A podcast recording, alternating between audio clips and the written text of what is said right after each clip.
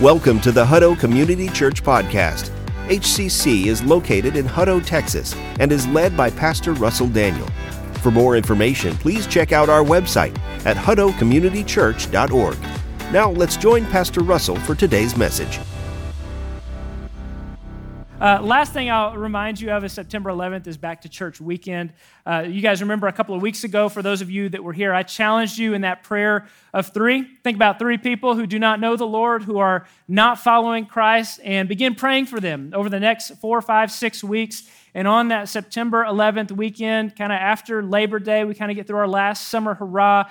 Uh, we're going to gather back and we're going to have a great time of worship and uh, hope to see uh, some folks come to Christ that week as well.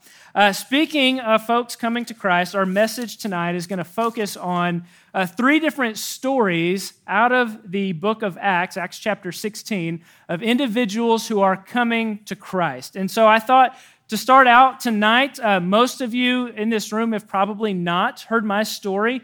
And so I thought I would start out by sharing that before we dive in to the text tonight. So, uh, I was actually born here in the Austin area, actually at Seton Hospital, uh, down on 38th Street, way back when, to a wonderful Christian family. My dad was and still is a pastor, and he's ministering at a church in Victoria, Texas now. And my mom is a nurse. Uh, she's an RN uh, by trade and is kind of moved over into the school district and is the, the nurse at Manville High School. And so obviously, I grew up at church all the time Sunday morning, Sunday night, Wednesday. Uh, I was thinking this week, uh, I was, you know, we've got Haley running around and she's a handful and doesn't like to take a nap.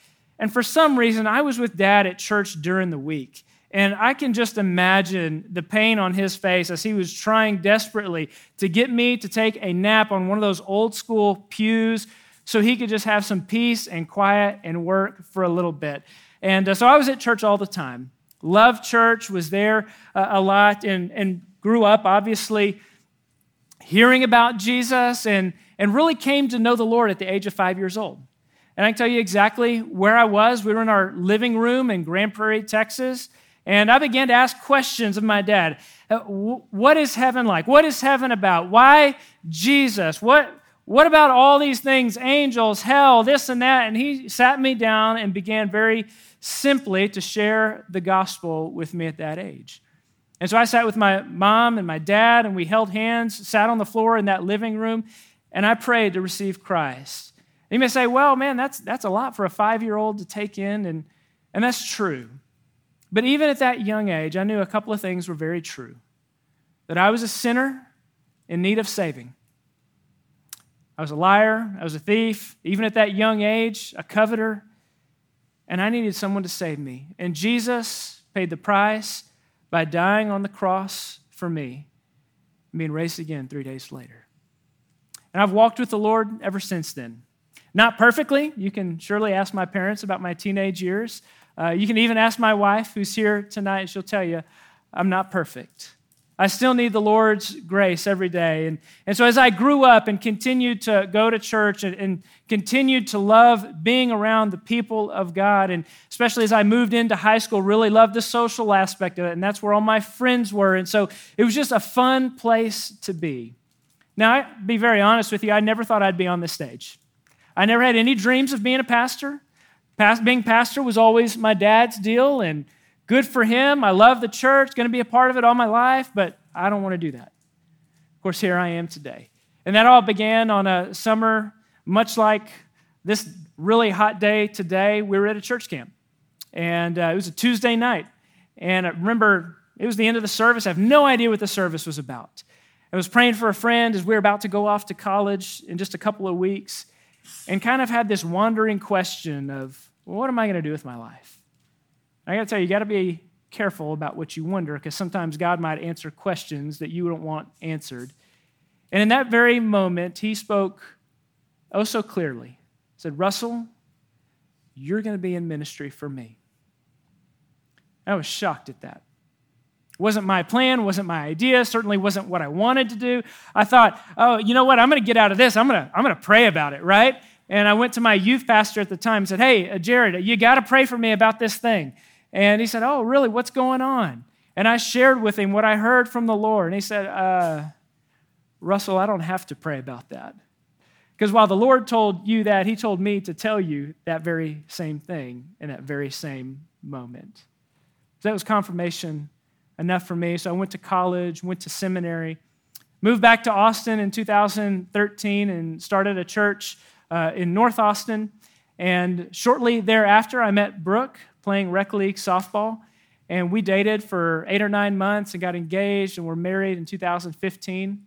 Shortly after that, uh, came on staff with Austin Christian Fellowship and moved out here to Hutto to start Austin Christian Fellowship Hutto, which, as most of you now know, is Hutto Community Church. And here we are tonight. And so I tell you my story, and, and really, um, there's a part of me that doesn't like sharing my story because there's nothing dramatic, there's nothing crazy. I wasn't in all kinds of sin and dramatic events that really led me to a place of meeting with the Lord. And so uh, it's just not something I, I, like to share a whole lot. But as I reflected on that and as I've gotten older, I've seen the Lord's grace over and over and over again. While I wasn't saved in the midst of all that, the Lord saved me from all of that.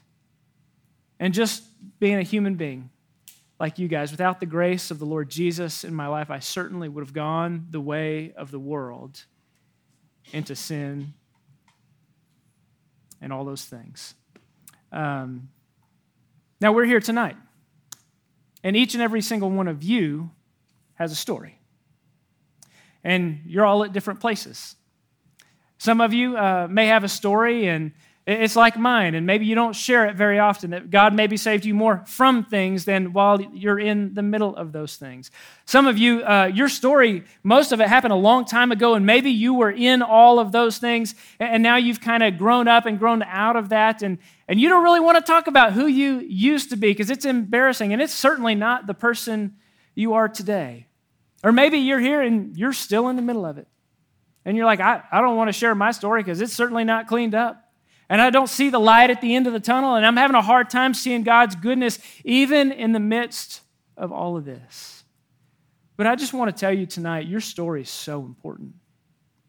It's unique to you and to only you. And I think, as we're going to see in the scripture tonight, that God is faithful even in the darkest of circumstances. So if you have a Bible, turn with me over to Acts chapter 16, or you can follow along. The words will be on the screen here.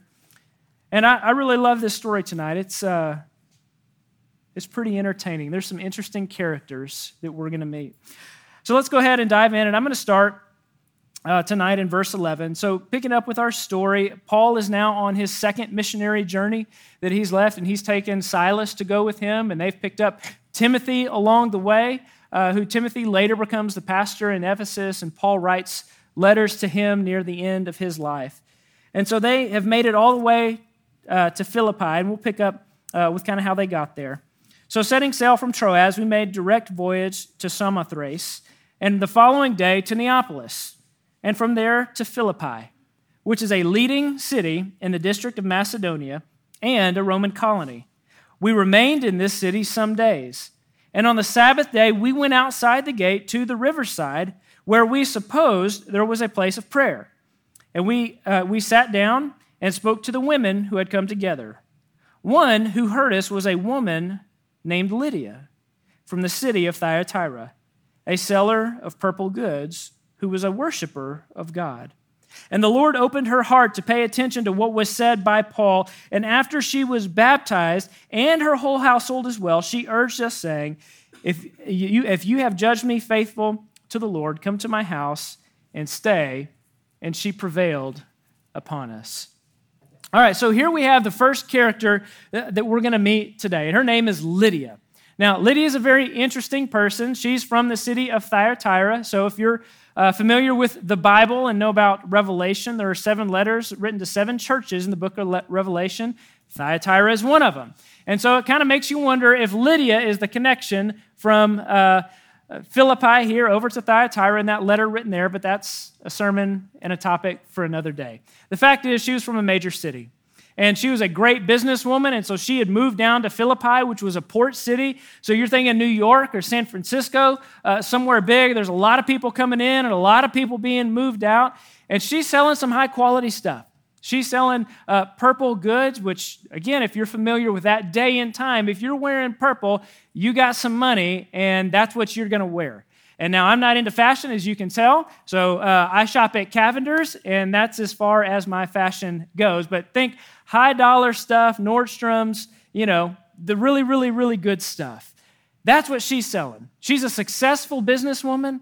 And if you'll notice, she is also a God fearing, moral person. So she's a worshiper of God, but she does not know Jesus. She's still gathered on the Sabbath day. She's praying with the women who were there. Apparently, as our women are active here, man, those women were active there. And they had some kind of Beth Moore Bible study going on down by the river there. And Paul shows up and he begins to share the gospel and the good news of Jesus and how he was the promised Messiah from the Old Testament. And something in her heart just lit up. And she comes to know Jesus right then and there. So, Lydia is our example of a person who grew up in a good, moral household. And, and, and in that space, in that religious space, Jesus comes in and saves her and changes her life. How many of you that that's your story? You grew up in church, you grew up uh, religious, and you came to know Jesus that way. Anybody? Any takers? We got a few. Okay, there we go. And Jesus has come into your life as well. So, uh, Paul and Silas continue ministering there, and now we meet our second individual, and we'll start reading in verse 16. As we were going to the place of prayer, we were met by a slave girl who had a spirit of divination and brought her owners much gain by fortune telling. She followed Paul and us, crying out, these men are servants of the Most High God who proclaim to you the way of salvation. And she kept doing this for many days. And Paul, having become greatly annoyed, turned and said to the Spirit, I command you in the name of Jesus Christ, come out of her. And it came out at that very hour. All right, so Paul and Silas and his crew, they're going to the place of prayer. And all of a sudden, they meet this demon possessed slave girl. And she began, I mean, the scripture kind of makes it sound like she's part of their crew. And every time, you know, Paul does something awesome or somebody comes to, to, to know Jesus, she's like, hey, salvation's over here. Come and get it. Salvation is this way. But in reality, she's an annoyance. She's mocking Paul and Silas and what they are doing. And, and, frankly, she's getting in the way of ministry. So Paul gets fed up with it. He just, the scripture says he gets annoyed. And he turns around and he commands the demon to go out. And I would submit to you that the woman comes to know Jesus. Now, it doesn't say that explicitly in the scripture, but if you remember Jesus' teaching from Matthew chapter 12, verses 43 through 46, what Jesus says is when a demon goes out and leaves, it goes through waterless places. If it doesn't find anything, it comes back to that place. And it's going to bring with it a whole gang of demons with it. And the wreckage is going to be worse than it originally was. And we don't see that happening here in the scripture. So I would submit to you that this demon possessed slave girl comes to know Jesus that very day. Because when we pick up the scripture in verse 19, it says, But when her owners saw that their hope of gain was gone, they seized Paul and Silas and dragged them into the marketplace before the rulers. So here's the deal this was a slave girl she was demon possessed. She was a fortune teller. Uh, you can, along with that, the, the other things, perhaps prostitution uh, and a whole gamut of other things that went along with that, that made her owners a whole lot of money. And when Paul casts that demon out, something in her life completely changes so that they can no longer make money off of her. And so they get ticked at Paul and Silas and say, You guys have ruined our way of living. Let's continue reading and see what they did. When they brought them to the magistrates, they said, These men are Jews and they are disturbing our city. They're, they advocate customs that are not lawful for us as Romans to accept or practice. And then the whole crowd joins in and they attack them, and the magistrates tore their garments off them and gave orders to beat them with rods. And when they had inflicted many blows upon them, they threw them into prison, ordering the jailer to keep them safely. Having received this order, he put them into the inner prison, prison and fastened their stocks. So, our person number two, demon possessed slave girl, uh, involved in uh, sexual immorality, addiction. Uh, if they had drugs at that time, they were doing them. Some of you have come out of that. Some of you have come out of that place of addiction, whether alcohol or drugs, or maybe trying to find um, uh, your place in life, trying to find fulfillment in a partner. And for the, some of you, that's who you were. And Jesus came in and he met you in that place and saved you just the same.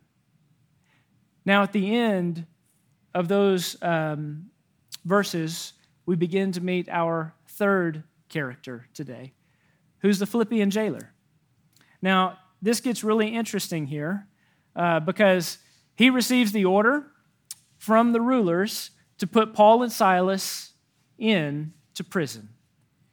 But he doesn't just put them into prison, he, he puts them in the inner prison, and then he goes ahead and puts them in stocks as well. So, a uh, little context here. Um, the inner prison was traditionally the place where all the waste and human excrement would drain to.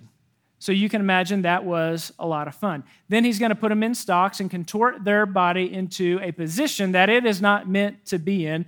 So this is really uh, him taking out some aggression on Paul and Silas. Now, tradition tells us that uh, brutal Roman generals who did well serving the emperor, as a gift for retirement, they would be given prominent jails to govern in prominent cities in the Roman Empire. So you can begin to imagine who this Roman jailer must have been. Think about the atrocities that he would have witnessed. I mean, Rome was not known for being nice to their enemies. They would often sack a city and then hang everybody on a cross and crucify the entire city as a message to anyone else who would walk by do not mess with Rome because this is what we'll do to you as well. So, this is not a nice guy. Many of our um, those who fight for our country come back with PTSD, and you can imagine this guy had it. He had anger issues. He was mad at the world, uh, just inner rage going all of the time. So he gets Paul and Silas, who've created a ruckus in his city. They're not just going to jail, they're going to the inner jail, and we're going to put them in stocks and see how they like that. The funny thing is, when we pick up the scriptures, Paul and Silas, Paul and Silas are praying and worshiping. So here we pick it up, verse 25. About midnight, Paul and Silas were praying and singing hymns to God, and the prisoners were listening to them. Just side note, can you imagine that? Like you've just been beaten with rods, the whole city is against you, you've been put in the worst of the worst conditions. And what's their go to? Prayer and worship. Here we go. Midnight service. And suddenly there was a great earthquake, so that the foundations of the prison were shaken. And immediately all the doors were opened and everyone's bonds were unfastened.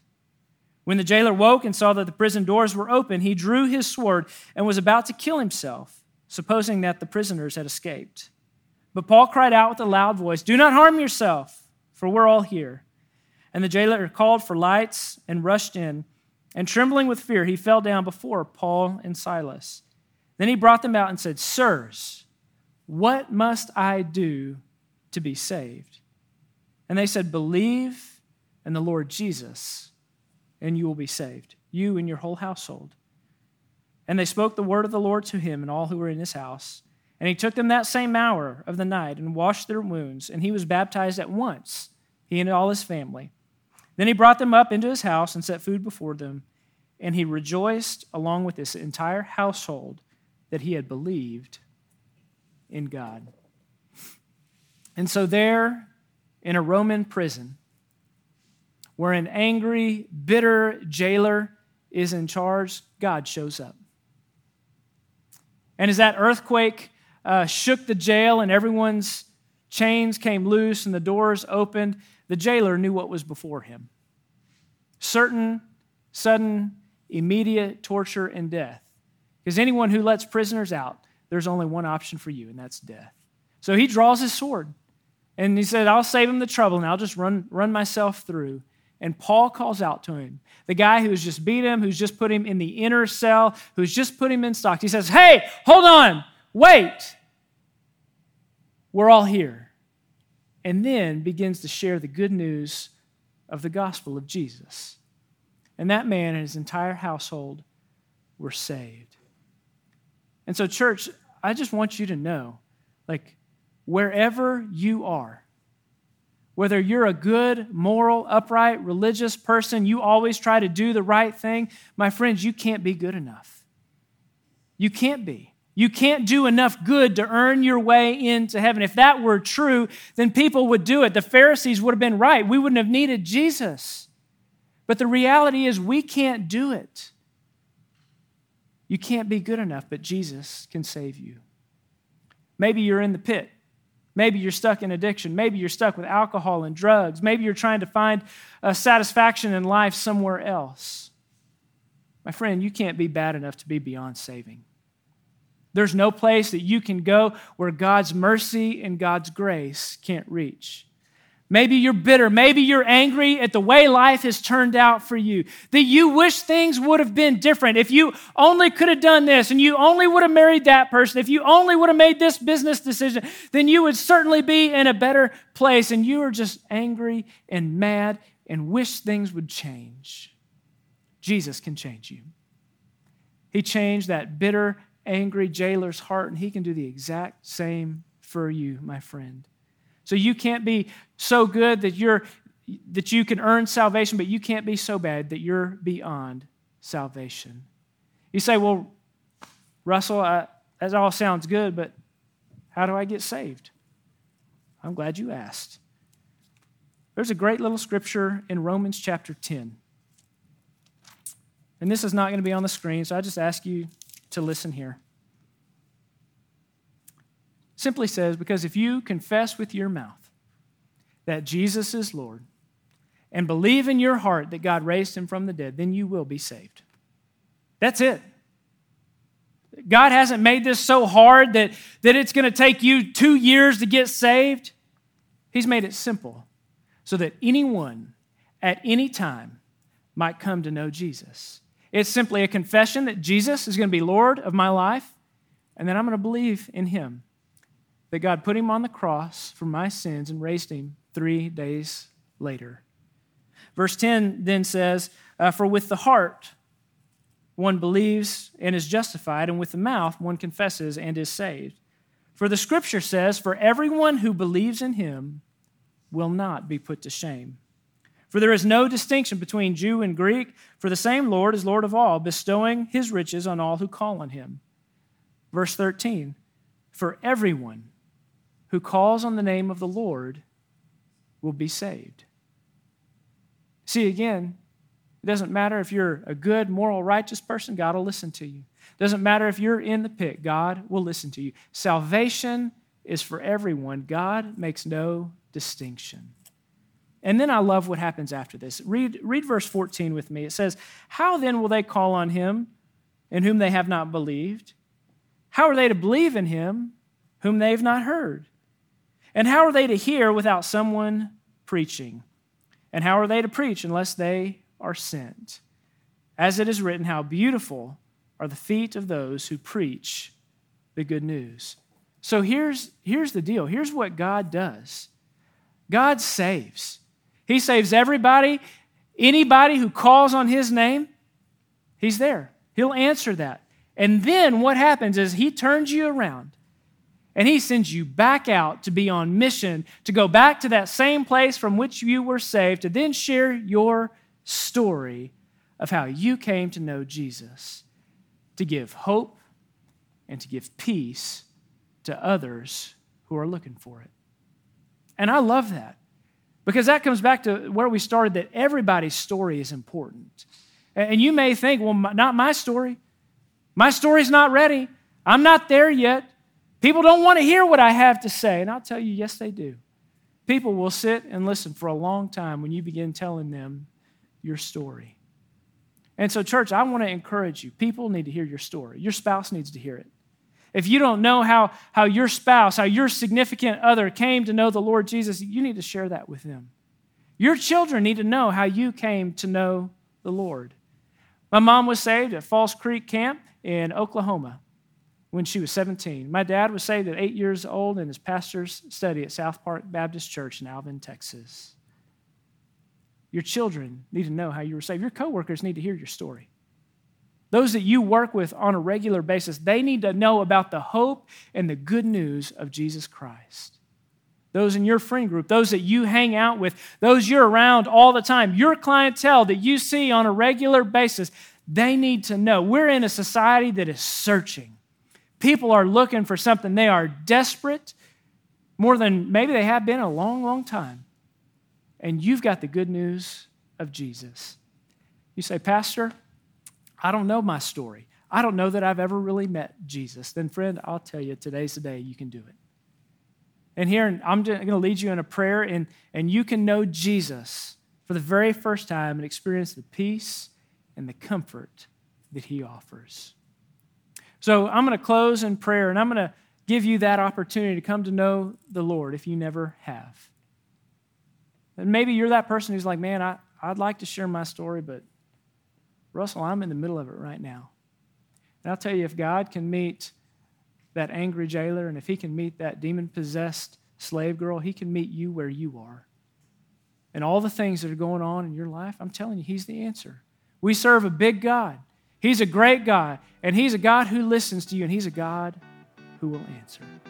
Would you bow with me as we're going to pray?